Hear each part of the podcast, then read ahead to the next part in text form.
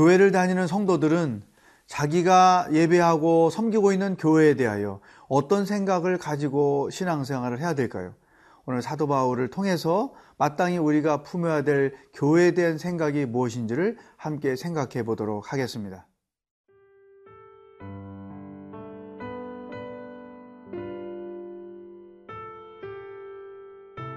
고린도 후서 11장 16절에서 33절 말씀입니다. 내가 다시 말하노니 누구든지 나를 어리석은 자로 여기지 말라. 만일 그러하더라도 내가 조금 자랑할 수 있도록 어리석은 자로 받으라. 내가 말하는 것은 주를 따라 하는 말이 아니요 오직 어리석은 자와 같이 기탄 없이 자랑하노라. 여러 사람이 육신을 따라 자랑하니 나도 자랑하겠노라. 너희는 지혜로운 자로서 어리석은 자들을 기쁘게 용납하는구나. 누가 너희를 종으로 삼거나 잡아먹거나 빼앗거나 스스로 높이거나 뺨을 칠지라도 너희가 용납하는도다. 나는 우리가 약한 것 같이 욕되게 말하노라. 그러나 누가 무슨 일에 담대하면 어리석은 말이나마 나도 담대하리라. 그들이 히브리인이냐 나도 그러하며 그들이 이스라엘인이냐 나도 그러하며 그들이 아브라함의 후손이냐 나도 그러하며 그들이 그리스도의 일꾼이냐 정신없는 말을 하거니와 나는 더욱 그러하도다.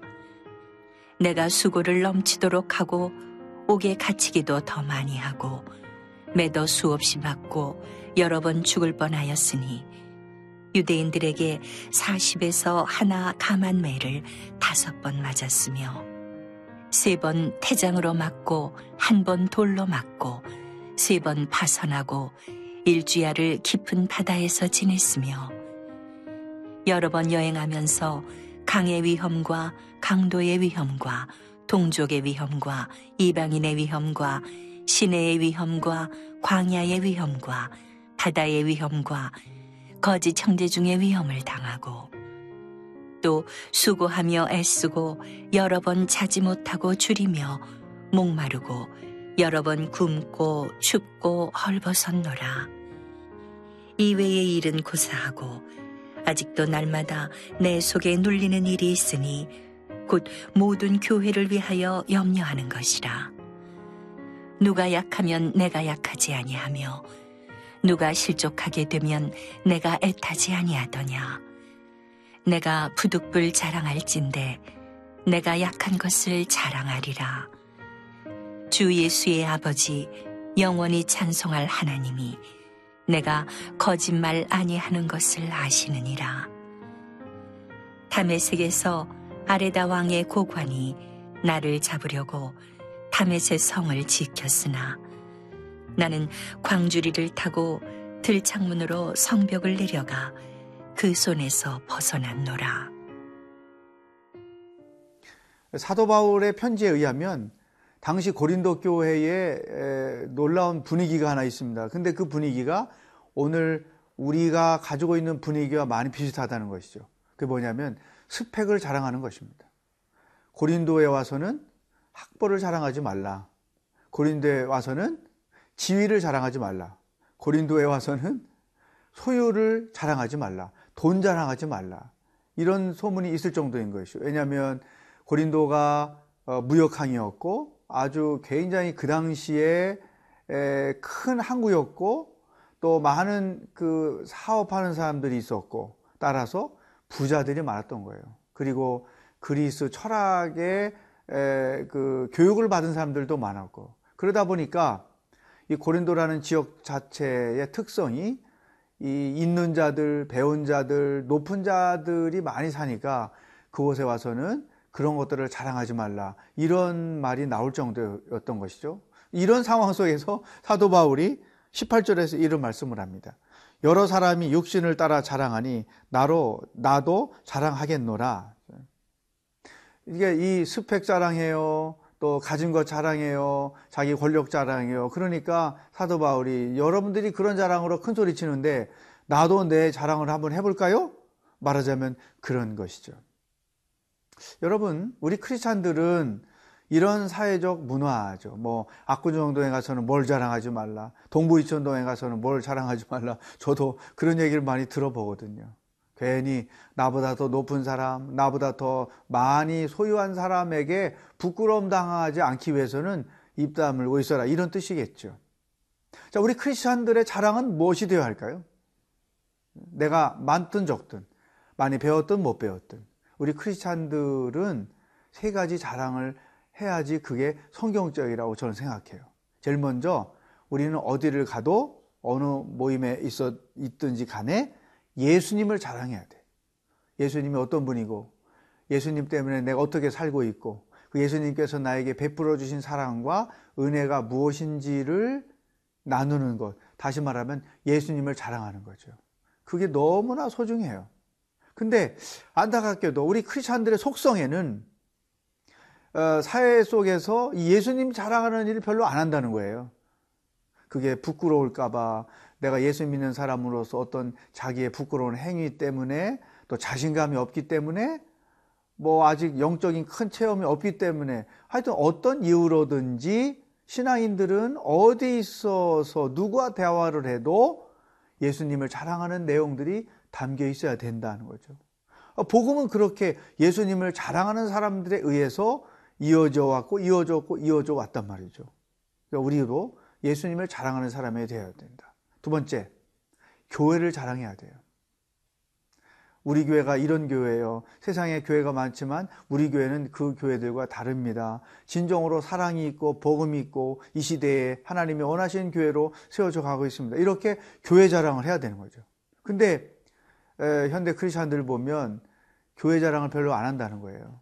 교회가 이게 문제고 저게 문제고 물론 세상에 완벽한 교회가 어디 있습니까? 자랑할 것만으로 가득한 교회가 어디 있겠어요? 그럴지라도 내가 교회를 다니는 이유, 내가 우리 교회를 사랑하는 이유, 우리 교회는 이런 교회입니다, 저런 교회입니다라고 이런 자랑이 있어야 되는 거죠. 세 번째, 그 교회, 자기가 다니는 교회 담임 목사님을 자랑해야 돼요. 우리 목사님은 이런 분입니다. 우리 목사님 말씀이 이렇게 은혜롭습니다. 자랑해야 되는 거죠. 근데 놀랍게도 많은 성도들이 교회 자랑하는 얘기, 목사님 자랑하는 얘기 안 하는 거예요. 오히려 부정적인 얘기, 비판하는 얘기, 이런 것들을 많이 해요. 그러니까 주변에 있는 넌 크리스찬들이 이해를 못 하는 거예요. 저렇게 교회 욕하고 목사 욕하면서 그 교회를 또 다녀. 그러면 성도, 그 사람들이 볼 때 우리가 얼마나 웃음거리가 되겠어요. 사랑하는 여러분, 예수님 자랑하고, 교회 자랑하고, 그리고 목사님 자랑하는 하루가 될 수 있기를 축복합니다.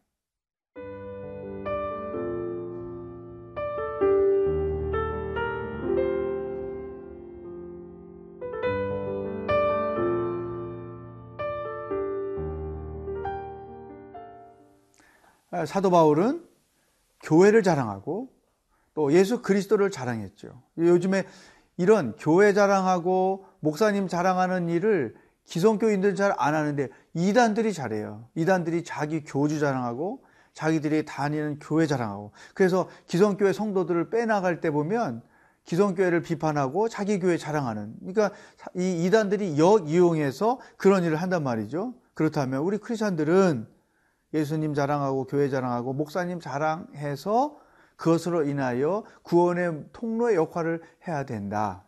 사도 바울이 이제 고린도 지역의 사람들이 교회 사람들이 너무나 그런 스펙 자랑을 하니까 자랑 한번 해볼까요? 하면서 영적으로 자기가 경험했던 것들을 자랑거리로 이렇게 많은 부분들을 할애해서 설명하고 있죠.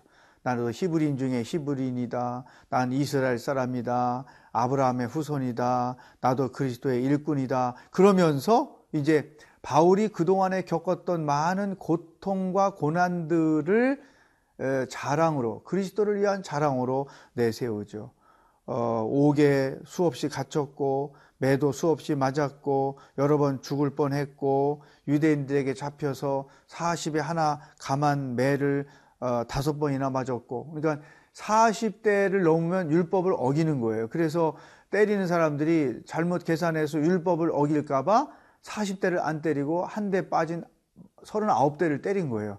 설령 그 계산을 잘못해서 한 대 더 때려도 40대지 41대로 넘어가지 않기 때문에 이런 식으로 사도 바울이 고통을 겪었죠. 또 어, 바울에 의하면 그가 어, 겪은 이야기들이 쭉 나열되어 있어요. 돌로 맞고 태창으로 맞고 파손하고 또 깊은 바다에 빠질 뻔하고 뭐 헐벗고 굶주리고 27절까지 내가 자랑하겠다 했는데 보니까 그리스도를 위하여 당한 고난을 그가 자랑하고 있다. 이것은 다 하나님 나라에 갔을 때 하나님께서 기억하고 계시고 인정해 주실 아주 훌륭한 일종의 하나님 나라의 스펙일 수가 있겠죠. 자, 내가 하나님께 내세울 자랑. 바로 이런 사도 바울과 같은 스펙이어야 되는 세상적 스펙이 아니고 영적인 스펙이 우리들에게 필요하다는 거죠. 그러면서 사도 바울이 교회에 대하여 이런 생각을 하고 있습니다. 28절. 이 외에 일은 고사하고 아직도 날마다 내 속에 눌리는 일이 있으니 곧 모든 교회를 위하여 염려하는 것이라. 그러니까 바울은 교회를 사랑하고 교회를 섬기면서도 늘 교회를 위하여 염려했다는 거예요. 어떤 염려를 했을까? 교회가 이단들에게 넘어가지는 않을까? 교회 성도들이 어, 이단들이 전해주는 다른 복음의 미혹이 돼서 넘어지지는 않을까? 교회가 이단들 때문에 와해되지는 않을까? 이런 염려죠. 그러니까 바울에게 있어서 전부가 예수님인데 그 말은 곧 바울에게 있어 전부는 바로 교회라는 거예요. 교회가 곧 예수 그리스도이기 때문이라는 것이죠. 여러분, 우리가 교회를 다닐 때 내가 아, 섬기고 있는 교회에 대하여 바울과 같은 이런 태도를 취하는 것이 너무나 중요하다는 것이죠. 내가 섬기는 교회 단지 은혜를 받고 교회로부터 내가 뭔가를 얻으려고 이기적인 목적으로 교회를 다녀서는 안 된다는 거죠.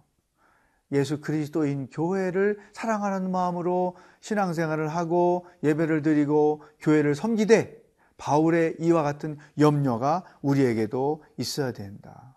거꾸로 교회에서 자기 주장을 펼치고 자기 뜻을 펼치는데 그런 것들이 받아들여지지 않아서 오히려 분노하고 교회를 방해하고 또 억지 주장을 하고 이런 태도를 가지고 교회 생활을 해서는 안 된다 하는 것입니다. 나는 교회를 세우며 신앙생활을 하고 있는가? 아니면 나는 교회를 와해시키면서 신앙생활을 하고 있는가?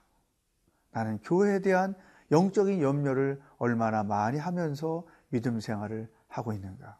여러분들의 교회에 대한 태도를 다시 한번 점검해 보는 하루가 될 수 있기를 축복합니다. 기도하겠습니다. 하나님 아버지, 바울이 교회가 전부였듯이 우리에게도 교회가 전부가 되게 하여 주십시오. 사도 바울이 교회가 이단과 이단들의 잘못된 복음에 넘어질 것을 염려했듯이 우리도 하나님의 교회가 잘못되지 않기를 염려하며 교회를 사랑하며 교회를 섬기는 진정한 하나님의 사람들이 되도록 인도하여 주시옵소서. 오늘도 하루 예수님 자랑하고 교회 자랑하고 목사님 자랑하며 살기를 소망하며 예수님의 이름으로 기도하옵나이다. 아멘.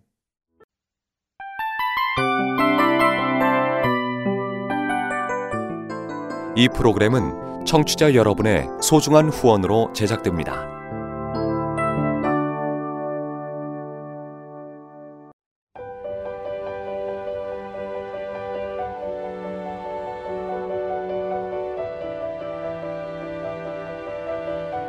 세상에는 수많은 교회들이 있지만 더 깊이 있는 말씀 강해를 찾기 위해 크기로만 교회를 선정하지 않습니다.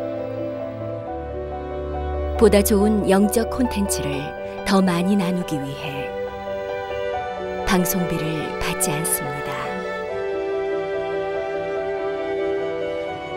1년 365일 복음만 전하고 싶어서 우리는 광고를 하지 않습니다.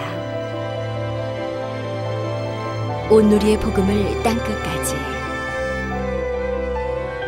CGN TV와 함께 땅끝 성교사가 되주세요